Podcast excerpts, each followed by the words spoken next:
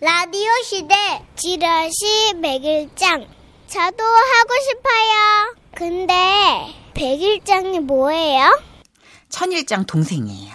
아, 애들한테 그렇게 하시면 어떡해요. 조선시대부터 내려오는 글짓기 대회를 백일장이라고 해요. 확실해요? 거의 맞아요. 애한테 그렇게. 야, 저기서 그 천일장 동생보다 낫다, 내가. 아유, 진짜. 에휴, 에휴. 웃긴 개끼지. 둘이 앉아가지고, 아유. 자, 지라시 백일장 네. 매주 금요일마다 여러분의 백일장 사연 소개해드리고 있는데요. 1월 주제는 처음입니다. 처음. 오늘 소개해드릴 백일장 사연은요, 부산에서 그냥 애청자라고만 우리 김정희 씨가. 아, 음, 애청자 김정희님. 네, 30만 원 상당의 선물 보내드릴게요.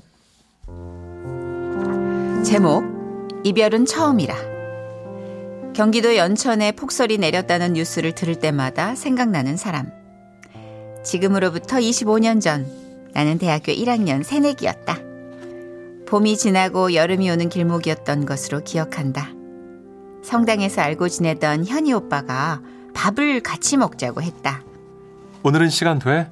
지난번에 거절해서 내가 얼마나 아쉬웠다고. 오늘은 같이 먹을 수 있지? 현이 오빠는 나보다 한 살이 많았는데 명문대에 다니는 친절하고 바른 이미지의 남자였다. 선이야, 이번 주에 우리 학교 놀러 오는 거 어때? 오빠가 밥 사줄게. 아, 우리 학교 식당에서 한 번도 못 먹어봤지? 엄청 맛있다? 그것이 우리 썸의 시작이었다.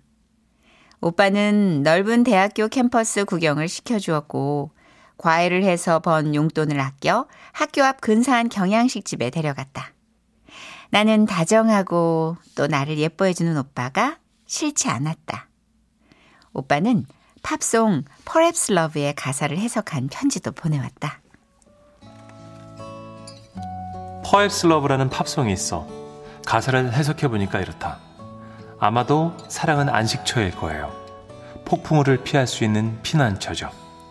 당신에게 안락함을 주기 위해 존재합니다. 그리고 이어지는 문장.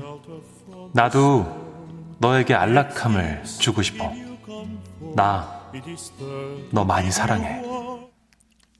처음 받아본 고백이었다.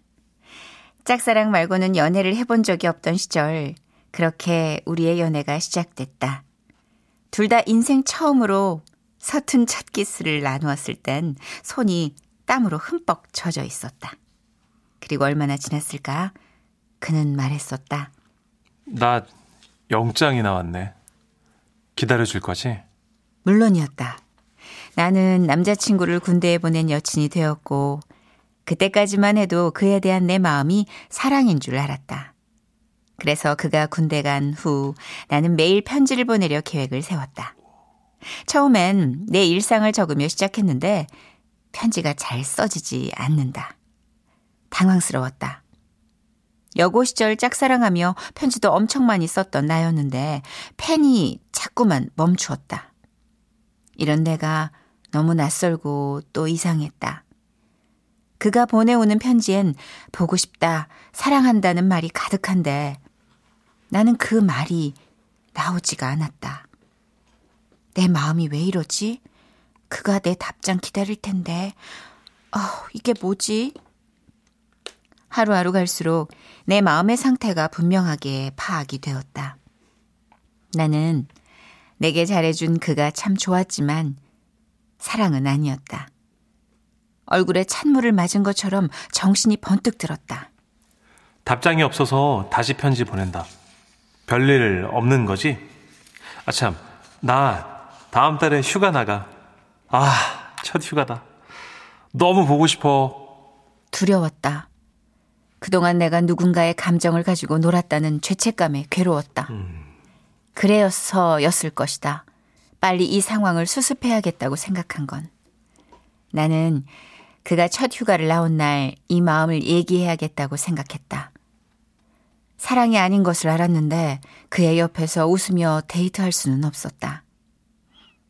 불편하고 길었던 겨울이 가고 봄이 막 시작될 무렵 그가 첫 휴가를 나왔다. 그는 경기도에서 부산까지 한 걸음에 가족보다 나를 먼저 보러 왔다. 그런 그를 기다리며 나는 어떻게 하면 그가 충격을 덜 받을까 수없이 고민했다. 상처받은 마음을 추스르고 다시 군대를 가야 하니 하루라도 빨리 솔직하게 말하는 것이 좋을 것 같았다. 그래서 군 입대 후 첫 휴가를 나온 그날 내 마음을 담담하게 이야기했다. 아니 지- 잠깐만. 나는 지금 네 말이 무슨 뜻인지 잘 모르겠어. 아니 무슨 말이야? 내가 오빠를 사랑하는 게 아니었어. 뭐? 그- 그래서 우리 헤어지면 좋겠어. 헤어져. 아니 왜 하필 오늘인데? 어? 야, 내가 오늘을 얼마나 기다렸는데. 그는 뭐라 말할 수 없는 표정을 짓고는 재차 물었다. 다른 남자 생긴 거면 그냥 솔직히 그렇다고 얘기해줘. 아니라고. 그런 게 아니고 오빠를 좋아하지만 그게 사랑이 아니란 걸 깨달았다고 여러 차례 반복해 설명했지만 그는 이해하지 못하는 것 같았다. 그리고 휴가 내내 밤이면 술 취한 목소리로 전화를 걸어왔다. 야, 너 진짜, 너 진짜 잔인하다, 어? 그때는 그 말이 무슨 말인지 몰랐다. 그 후 몇 번의 전화가 더 왔지만 편지는 오지 않았다. 그리고 성당 친구들로부터 그가 제대했다는 소식을 들었다. 가족들과 이사했다는 소식도. 그리고 그의 결혼 소식을 들은 건 내 나이 20대 후반 친구를 통해서였다. 그 오빠 꿈이 빨리 결혼해서 행복한 가정 만드는 거였대. 아, 근데 그렇다고 해서 정말 이렇게 빨리 결혼할 줄 누가 알았냐? 듣고 있어? 너 괜찮아? 그날 나는 지도를 펼쳐보았다. 그가 군복무했던 경기도 연천, 그리고 우리 집이 있었던 부산. 멀고도 멀었다.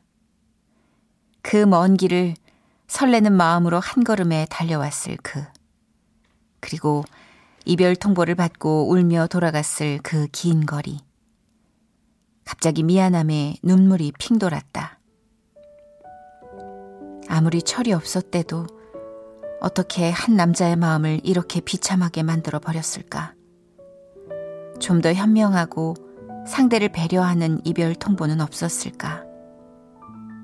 나는 왜 내 불편한 마음만 빨리 털어버리려 한 남자의 첫 휴가를 지옥으로 내몰았을까?